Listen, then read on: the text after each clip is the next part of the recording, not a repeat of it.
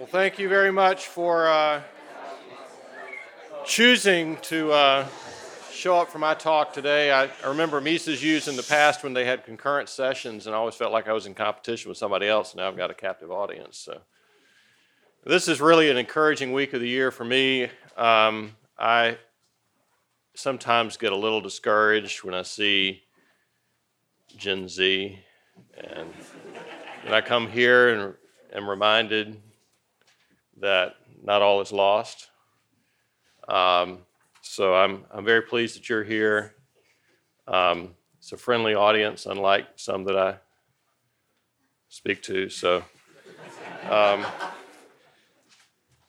I have a lot of slides. I probably will not get through all of them, but since Tom DiLorenzo used none, I figure I will use his unused slide show. Well, not really, but his he was kind enough to let me expand my PowerPoint. That was a joke, but that didn't go over very well. All right. Further ado. All right. So I have had an interest in environmental economics for a long time, partly because it was one of those areas where I thought that we really need to think hard about this if you're dedicated to free markets, because it's an area where a lot of people think that markets don't work very well. And there are really two areas, subsets, I guess you could say, of environmental economics. One would be the questions about resource use, like land use, which we're going to focus on today, deforestation, oil reserves, and are we running out of oil, et cetera, fisheries, overfishing, recycling questions, things like that. And then there are the other questions about externalities, which if you have looked at any of my YouTubes from past Mises U, I spend more of my time on externalities in those. I bash Ronald Coase a little bit and things like that. So that would be things like if you are engaged in a consumption or production activity and your activity causes some kind of cost or benefit for someone else who's kind of a bystander, those are the externality questions. And if you take an environmental economics course, you're probably going to run into those issues as kind of the bread and butter of a basic presentation of these things from the mainstream. The core issue of both of these is property rights, right? Who owns the air, who owns the oceans, who owns the oil reserves, who owns the land, and where we don't see property rights being very clearly protected and defined, then that's when we run into problems. And we'll see that Murray Rothbard recognized that, Carl Menger recognized that. We can go back a long way and see that that's been understood. So what we're going to do here is first look at some issues of subjectivity, calculation, the nature of efficiency, and how that connects to the environment. And then we're going to look at government and land management. And I will go as far as my time permits on talking about some of the problems that arise when government manages land or owns land outright, when it restricts the use of land, as we see with, for example, zoning laws. A lot of people will look at land use and, for that matter, water use questions and say, well, this is just capitalism run amok, and we've got to control capitalism, or we're going to have, islands of plastic in the ocean and so forth. So if you have a chance to take a look at this article on Mises.org from Mark Brandley from about 5 years ago, he talks about land ownership in the United States, and Tom DiLorenzo mentioned this very briefly in his talk last hour. And this is a map of some government land ownership. This is just federal lands. It does not include state-owned lands. It does not include municipalities that own land, and there's an awful lot of that as well. Cities own roads, of course, streets and parks and these kinds of things. A lot of the infrastructure is municipality-owned. So this is only a fraction, but you can see, I think Tom mentioned that in the state of Nevada, there's something like over 80%. Well, I think actually if you just look at federal land, it's well over 90% that is owned by the federal government. A lot of this is BLM land, Bureau of Land Management. This, not the other BLM. Used to be I could say BLM and everybody knew what I was talking about, and now I have to specify. this is, I don't think this map includes a Bureau of Indian Affairs land, which, according to the government, this is owned by the Indians and Native Americans, but I don't know whether Native Americans would see it that way because there are a lot of restrictions on how they can use that land and transfer it. Military bases, of course, national parks, national forests, and Forest Service land. There's tons of these agencies with various acronyms that own and manage this land, and a lot of the remaining private land is heavily restricted. Dr. Brandley gave this table showing some of the states that have the highest percentage of federal and state land. You can see Alaska is like 91.2% federal and state owned, and Nevada is I guess Tom was right, 85.1, did not break 90. So, and then down at the bottom, Mark threw in New York because it's got a very high percentage of state-owned land, even though federal-owned land in New York is not that high, so 37% total. And then if you look at offshore territorial claims by the federal government, you find that massive amounts of land, though submerged, is also claimed by the federal government. So you can have this island out in the middle of the Pacific, and you've got a 200-mile radius around that island, which is a huge amount of underwater territory. And this is increasingly important because we already know there are offshore oil reserves and navigation rights that are sometimes in dispute, as we see in the South China Sea. And so these kinds of things are important to think about. This is a massive land grab, really. I mean, ironically, maybe not ironically, I don't know, but the 200-mile claim of the exclusive economic zone that gives us this kind of territorial claim was done by Ronald Reagan in the 1980s.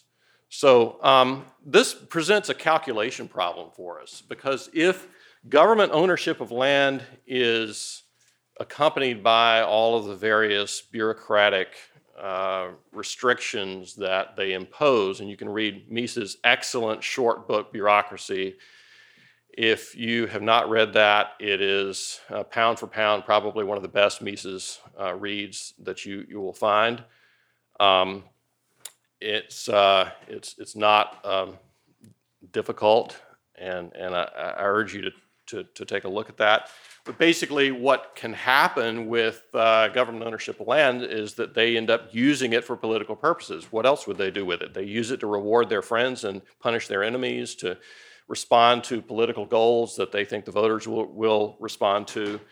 Brandley says that government restrictions on use of resources on government lands limits economic growth, and land socialism, which is what this really is, will create economic calculation problems. So the first calculation issue here, he says, is the government's decisions regarding the use of this land and the resources on and under the land. Since the government owns the land, we see no prices for these resources. You can make up prices. I mean, the government will lease oil reserves. They will lease rights to some of the mineral resources under land, but that's not the same thing as a market price. It's playing games with something that might be called a price, but because it's not resulting from voluntary action, it's not conveying the same information that you would see in a marketplace. So it's almost useless.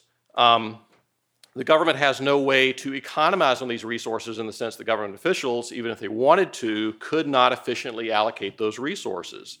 They make them based on political considerations, so they end up allowing the private sector to access the wrong resources, wrong in the sense that if we were allowed to have private ownership of these resources, we would choose to use them much differently. We don't know exactly what that would look like. Maybe we would chop down fewer trees on federal lands. Maybe we would chop down fewer trees on federal lands. We don't really know what that would look like, but it's highly unlikely that the decisions made by the government bureaucrats in charge of this land would match exactly what we would see in an unencumbered market. There's some other calculation problems as well. If the government, and I sort of said this already, that the prices that we see that the government creates aren't market prices and therefore don't give us any solid information on how to manage this. All right, so if you take a typical undergraduate or graduate level economics class that deals with the questions of market failure, as it's called, you will see a short list of 3 or 4 items, usually including these, that first of all, there are externalities, the side effects of our consumption or production behavior. We're accidentally or unintentionally imposing benefits or costs on other people. There's the argument that markets don't produce enough public goods. A public good is not just something that's produced by the government, but a public good would be classified as something that if you use it, you're not using it up. There's just as much left over for somebody else, and it's hard to charge a price for it, so you end up with what's called a free rider problem. Now, Austrians are going to look at this, Austrian economists are going to look at this and say, well, you know, these are in a lot of ways spurious complaints against the market. For one thing, if you try to introduce the government to fix these things to the extent that they are problems, then you're going to end up with often worse outcomes. But the third is the inefficiency from some kind of market power. This is the genus of all this, or genesis of all this antitrust law and so forth that you see.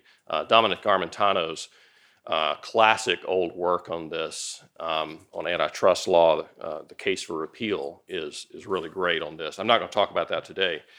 But usually these problems with externalities and public goods arise where property rights are not well protected.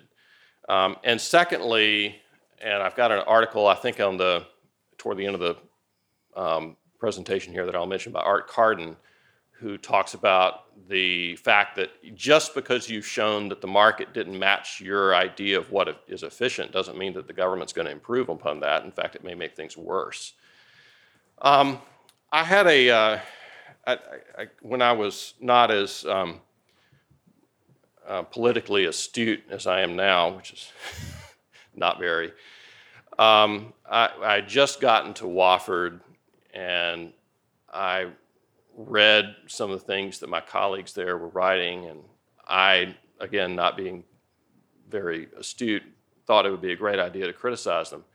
So a fellow in the English department wrote an article about his basically extended field trip with students to the coastal areas of South Carolina, North Carolina, Virginia, and bemoaned the problems of land use in those areas, and said in an article on this, he said, it's a bad idea to turn the whole future of a region over only to people with money to make.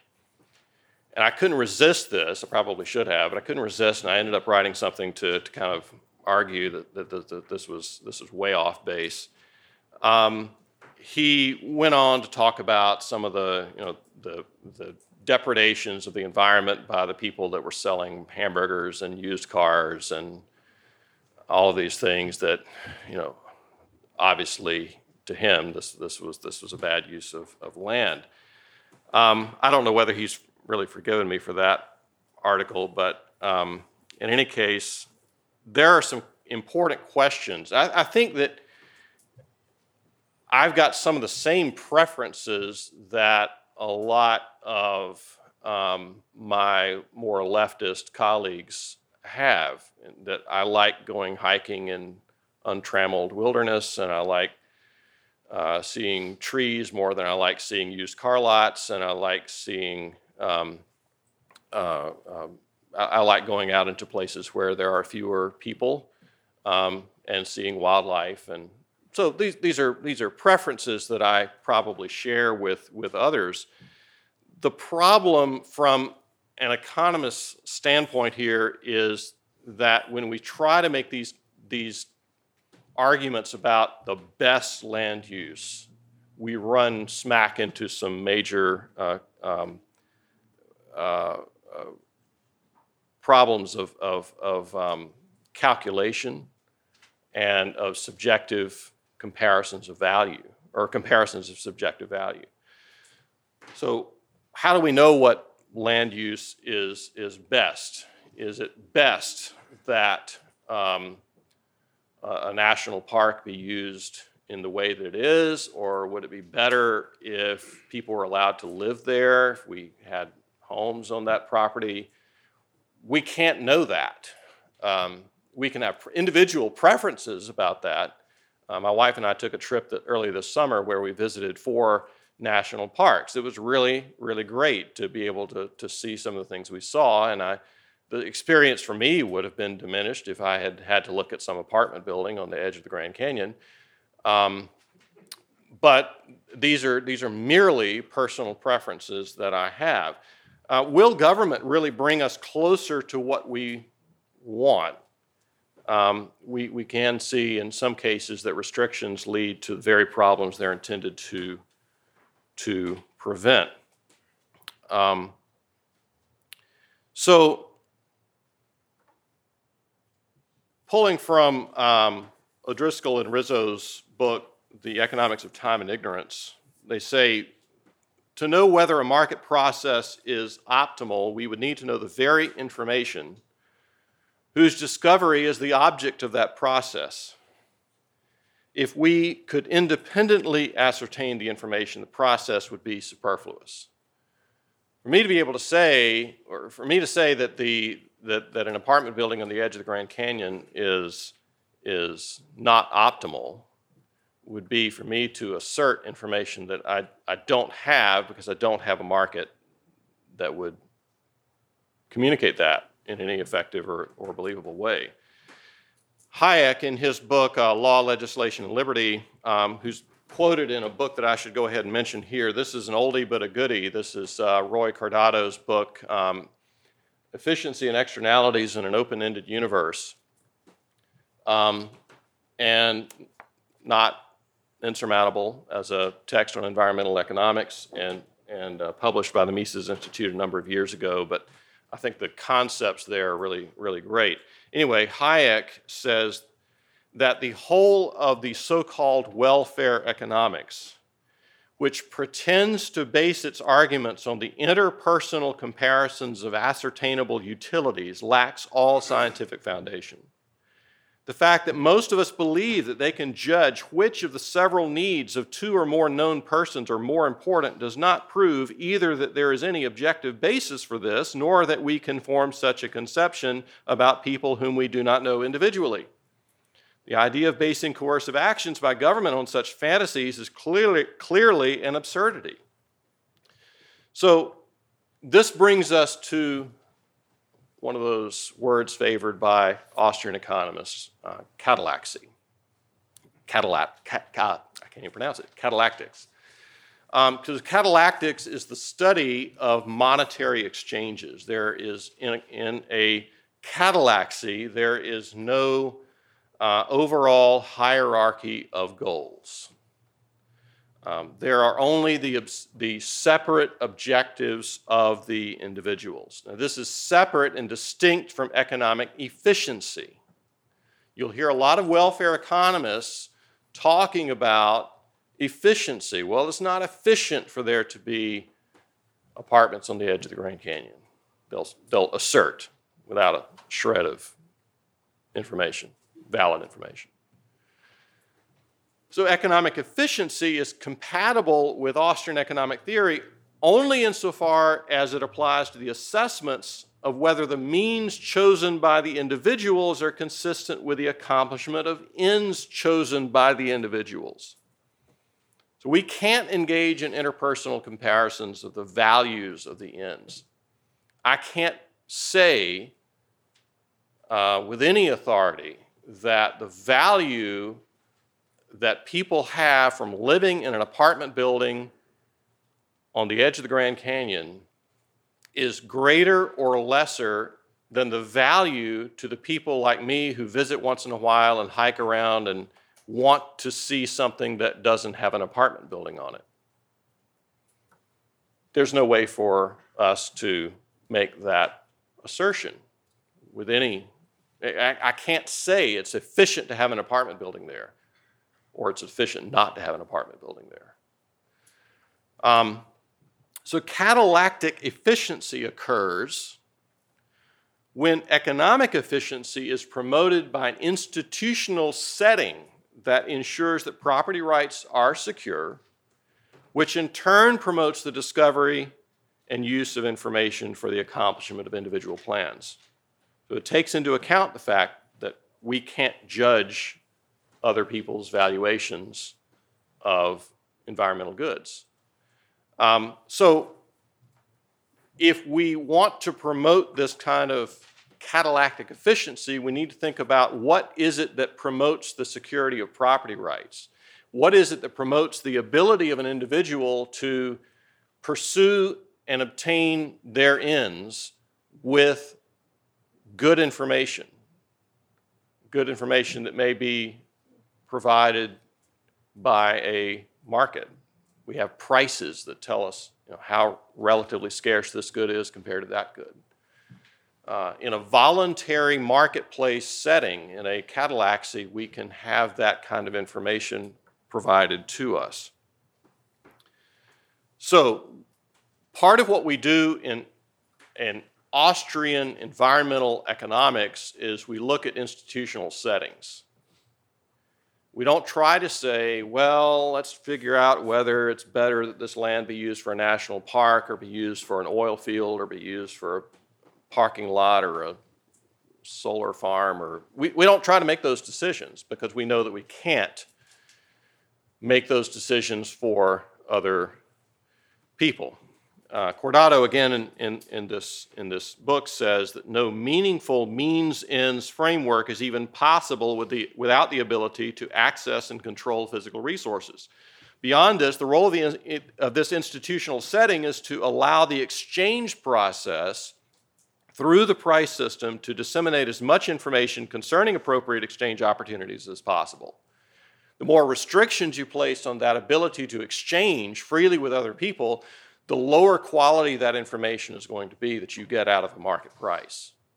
And if you dispense with market prices altogether, or you decide to sort of make up make-believe prices where the government's leasing mineral rights or something on federal land, then you have no idea. You are operating without information that would help us to make these decisions correctly.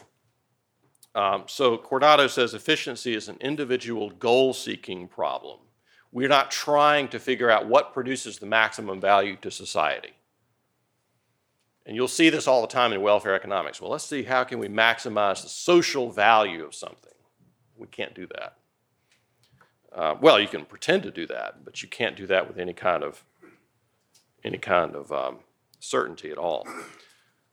Rothbard mentioned this, and again, I'm quoting from Rizzo here, Time, Uncertainty, and Disequilibrium, where Rothbard said, we cannot decide on public policy, tort law, rights, or liabilities on the basis of efficiencies, and he's talking about that mainstream version of efficiency, or of minimizing of costs. He says, only ethical principles can serve as criteria for our decisions about efficiency. It can never serve, he says, as the basis for ethics. On the contrary, ethics must be the guide and touchstone for any consideration of efficiency. And this is in Logic of Action 2. And Rothbard says, look, we economists are going to have to get used to the fact that we don't, not all of life can be considered by our own discipline. We're going to have to realize our limits here on this. All right, so if you take an environmental economics class of any kind, you'll probably run into this term, the tragedy of the commons. This term originated, so I'm told, from an article from 1968 written by a biologist named Garrett Hardin, Hardin. But the idea is much older than that. We can find, as we'll see, people like Carl Menger from the Austrian school, founder of the Austrian school, talking about this kind of thing. And even before that, we understand this problem that if you've got a resource of some kind that's not owned and anyone can use it, then it's going to be overused. And we're going to have a problem whenever a person can use the resource but doesn't face the full cost of using that resource. So think about an office refrigerator, right? So the little refrigerator in the break room, and there's stuff in there like coffee creamer and who knows what else. But there's you go in there and you use this stuff, but you use it without thinking as much about the fact that other people might want to use this as well. And even though there may be some cultural constraints to this, you think, well, I want to be a considerate person. That consideration pretty quickly runs into limits. We don't, when you've got a small group of maybe 5 or 6 people sharing that refrigerator, that's one thing. When you've got a commons that is much larger than that, is shared by many more people, it becomes much more difficult to handle these things. So I created this kind of, this is an adaptation from a game theory text with 2 ranchers, Al and Bob. And they've got a common pasture. Nobody owns the pasture. Al doesn't own it. Bob doesn't own it. And they've got a decision to make. Do I put 1 cow out to graze or 2 cows out to graze on this pasture? Pasture has a rate of growth of grass that is given by nature. The grass is gonna grow at a certain rate, whatever that is. And the more cows you put on it, the more that grass is gonna be depleted. If Al and Bob both put 1 cow out to graze each, they both get 5 pounds a day of beef weight gained, 10 pounds total.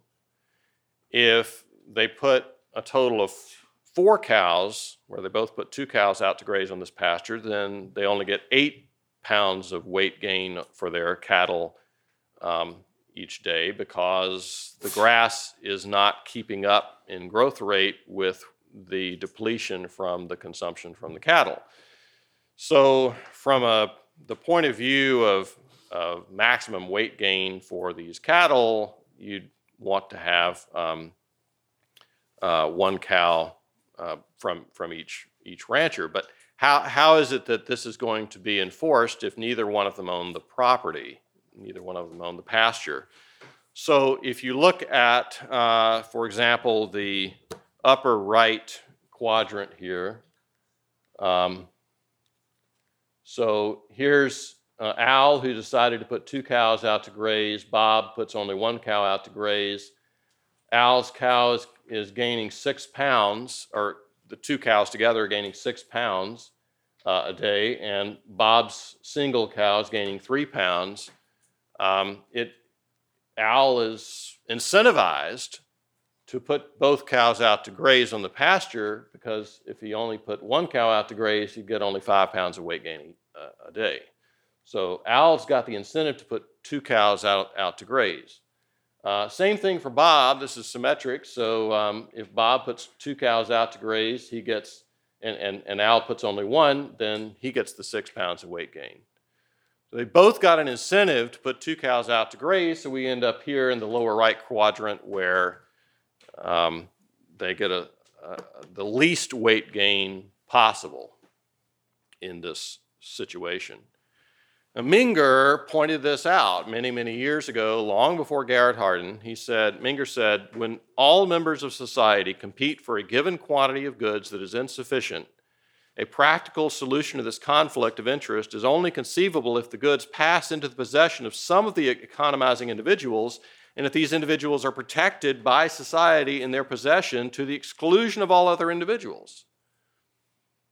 This is why barbed wire was such a great invention, because it allowed pasture land to be cheaply separated into private parcels, which could be controlled in their access, and you would not have the same overgrazing problem. This is a picture. I usually show this every year. You may have seen this if you've been to a previous Mises U, but this is an aerial photograph of the boundary, the border between Haiti and the Dominican Republic. Looking north, so the Dominican Republic is on the right and Haiti is on the left. Now, what's the difference between the right and the left? Well, obviously, the Dominican Republic's got a lot more green. There's trees growing. The Haitian side does not. Why would this be? Climate's the same. Two sides of the border. The difference is property rights. So if you look at an economic freedom index, such as that's produced by the, it's the Fraser Institute, and I think they've got a partner or two involved in this. You can find this at freetheworld.com, a listing of economic freedom. You could quibble about the methodology there, I suppose, but I use it frequently. Haiti has a much lower ranking of overall economic freedom. They are ranked number 103, whereas the Dominican Republic is ranked number 62. But if you drill down to the protection of property rights component of that index, Haiti's index for property rights protection is much lower than the Dominican Republic. So the Dominican Republic, with whatever its flaws, does a better job of protecting property rights. So on the Haitian side, what happens if you go onto public land and you cut down a tree? Probably nothing. There's not as much protection for property rights. So you end up with a commons where the minute a tree gets big enough to be worth cutting down, somebody cuts it down, and nobody's going to stop you. And so you end up with no forest to speak of on any land that is not protected in that way by property. Murray Rothbard extended this to water, and if you look at Walter Block and Peter Nelson's book, Water Capitalism, The Case for Privatizing Oceans, Rivers, Lakes, and Aquifers, they point out that Rothbard and Block and Nelson all point out that if you privatize a body of water, then you can alleviate some of the difficulties that are associated with that commons. Typically in the United States, if you have a lake or an ocean or river, this is a kind of a commons, and nobody in particular is going to have enough control over this to limit access and to guard against over-exploitation of that resource. So Rothbard says in his book, For a New Liberty, only private property rights will ensure an end to pollution, the invasion of resources. Only because the rivers are unowned is there no owner to rise up and defend his precious resource from attack. And if, in contrast, anyone should dump garbage or pollutants into a lake which is privately owned, he would not be permitted to do so for very long. The owner would come roaring to its defense. Now, several years ago, you saw pictures like this and some others that you might have seen about this great Pacific garbage patch and the whirl of plastic that's out there in the middle of the ocean because we're using drinking straws, apparently. And it's a commons. I mean, the ocean is a commons. Now, does it have to be that way? I don't think so. In fact, there have been some interesting steps I won't get into about how we've started to see some movement toward privatization of oceans. But for all practical purposes, this is still a massive commons. And a lot of plastic that winds up floating down rivers ends up in the middle of the ocean. Nobody owns the rivers. Nobody owns the oceans. We would be very surprised if we saw someone's swimming pool in their backyard with massive amounts of plastic floating around in it. I mean, I don't have a pool, but if I did, I would be picking up the least little bit of litter out of that pool. It's my pool. I'm the same way about my front yard. I mean, compare that to the side of a highway. I mean, people just throw stuff on the side of a highway all the time. They got signs that have empty threats about fines if you pollute or litter, but my front yard I guard with some intensity. If you throw a can in my front yard, I'm not going to be happy about that. A lot of this litter appears to be the result of people just dumping stuff that they know nobody's going to say anything about. So One observer pointed out that fishing nets account for 46% of this trash. The majority of the rest is ropes, oyster spacers, eel traps, crates, baskets. And a good 20% of it, at least in 2018 when this article was written, was from the 2011 Japanese tsunami, just washing up onto shore, going back out to sea, carrying with it a lot of debris. So I always ask for a drinking straw when I get my coffee, my iced coffee.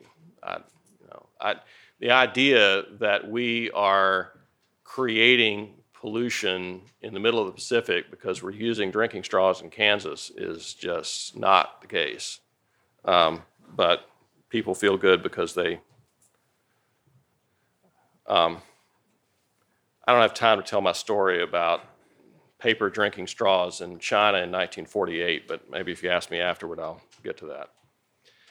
So there are some political considerations. I'm running out of time here, of course, so I'll go quickly through this. Art Carden says that the information needed to know whether a particular regulation works quite literally does not exist. And the key difference between firms and governments is that firms have market tests for their decisions, governments do not.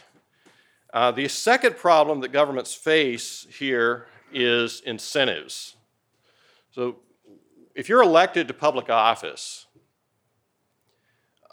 you don't become an angelic creature who's suddenly not interested in your own well-being and is now completely devoted to the well-being of your fellow creatures. And the bureaucrats that work for these elected officials are also not publicly interested any more than a private sector merchant would be. So we tend to assume that people have their own personal interests that have an outsized role to play in their decision making. This is not different for people in government. So political incentives are fundamentally different in other ways from market incentives. If you're operating a firm, you have to think ahead. What's going to be the value of this firm next year, 5 years, 10 years down the road? Even if I'm not going to live that long, I still have an interest in preserving the value of that because I want to be able to sell that firm when I'm ready to retire. And in order for me to sell it for the highest price possible, I have to ensure that the buyer can anticipate an ongoing high value for that firm. Political incentives are different in that way because they discourage that long-term view. So I have to think about, if I'm a political elected official, I have to think about the next election. If I feel like I'm pretty secure in my position, I'm probably going to get reelected, then I might think about the election past that. But there's no way for me to bequeath my political capital to another person, at least not very easily. And the level of uncertainty there about whether or not my seat in Congress will remain is going to discourage me from thinking much past the next election or two. So this may lead to some very short-run decision-making. Rothbard says, while rulers of government own public property, their ownership is not secure in the long run because they may always be defeated in an election or deposed. Hence, government officials will tend to regard themselves as only transitory owners of public resources, while a private owner, secure in his property and its capital value, may plan the use of his resource over a long period of time in the future. The government official must exploit his property as quickly as he can since he has no security of tenure. So what does that mean? I mean, you're going to pillage this in some way for as much as you can. I mean, go ahead and extract those resources, sell off those mineral rights because you can use that political capital to get reelected, but you may not have much of an incentive to think about long-term conservation considerations. Rothbard goes on to say that even the most securely entrenched civil servant must concentrate on present use because government officials cannot usually sell the capitalized value of their property as private owners can. In short, except in the case of the private property of a hereditary monarch, you can talk to some others of us about monarchy maybe later. Government officials own the current use of resources, but not their capital value. So he says, to kind of wrap up Rothbard here, it's the government official who must take and run, who must exploit the property quickly while he is still in command. Now, back to our, my article a long time ago about the use of valuable coastal property. And I live in South Carolina. We've got some beautiful coastal landscapes, and I grew up going into the salt marshes of coastal South Carolina, going crabbing and shrimping and tooling around a little motorboat in this fantastic landscapes. I really, to this day, enjoy that kind of terrain. People value that as I do, and because people value those natural landscapes, private developers will take that into account when they're making their plans for development. But it is expensive. If you preserve the natural landscape, that means you can't do as much of this. Well, this. That's a lot less natural landscape and a lot more concrete and steel. A lot more people on that beach than you might see at a more expensive beach resort. So there's this trade-off between access and affordability. If you prohibit development on government-owned land, you're reducing the supply and therefore increasing the price for users of other land. So imagine 2-mile-wide stretches of beach next to each other. If the government says, we're setting aside this 1 mile of beach as a national seashore and nobody can build on this, and we'll be very restrictive about what we allow people to do on this property, the substitute for that mile of beach is the mile next to it. That's the closest substitute, probably. So what's going to happen to the value of that land? Well, it's going to go up, right? And so a lot of the development will simply shift. So you may think, well, the government preserved this land, but when in actual fact, what they may have done is simply move the development next door. So you may have less natural habitat next door than you would have had otherwise. Did this really improve things from the point of view of someone who values natural habitat? I mean, you get the government sort of stamp of no access, but it didn't really necessarily produce an increase in the availability of that natural amenity. Housing availability may drop. The cost of visiting environmental amenities like beaches may go up, which in turn may mean that this becomes more the province of the wealthy, and ironically, the very people who are in favor of some of these national reserves, national seashores, national forests, national parks, they think that they're doing this out of a concern for sort of the common person's access to these amenities, but in fact, they may be reducing that access more than they recognize. I won't get into the mechanics of this.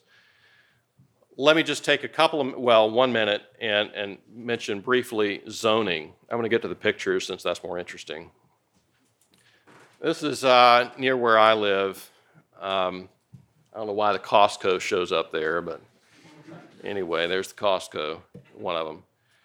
And you see this kind of urban sprawl that people complain about. And this is one of the land use concerns that I hear from people. Well, if you don't govern, if you don't plan, municipal planning, and you don't do this sort of restrictive zoning, then you're going to end up with people living wherever they want to live. Well, wow, that would be bad, right? People build stores and strip malls and all of this stuff. Well, Randall Holcomb, who's years ago, he's been, I haven't seen him recently, but he's been to some Mises conferences and has written extensively on this. And he said, urban sprawl can produce more efficient land use patterns and enhance people's quality of life. Nobody forces people to live in single-family detached homes. Developers build them because that's where people want to live. If you look at states like California, where I know I've talked to a couple of you from California here, and California is famously restrictive on their land use. Maybe this is one of the reasons why it's so expensive to live in places like the Bay Area, because you can't build outside of very narrowly defined areas. So some economists have suggested that zoning can actually increase the spread of urban areas into undeveloped areas. And a good example of this is Toronto, not in California, Canada. But you see the green that was, over the years, set aside as a reserve. You can't build in that area. So what has happened in some of these places, and I think Seattle is another example of this kind of thing with a green belt.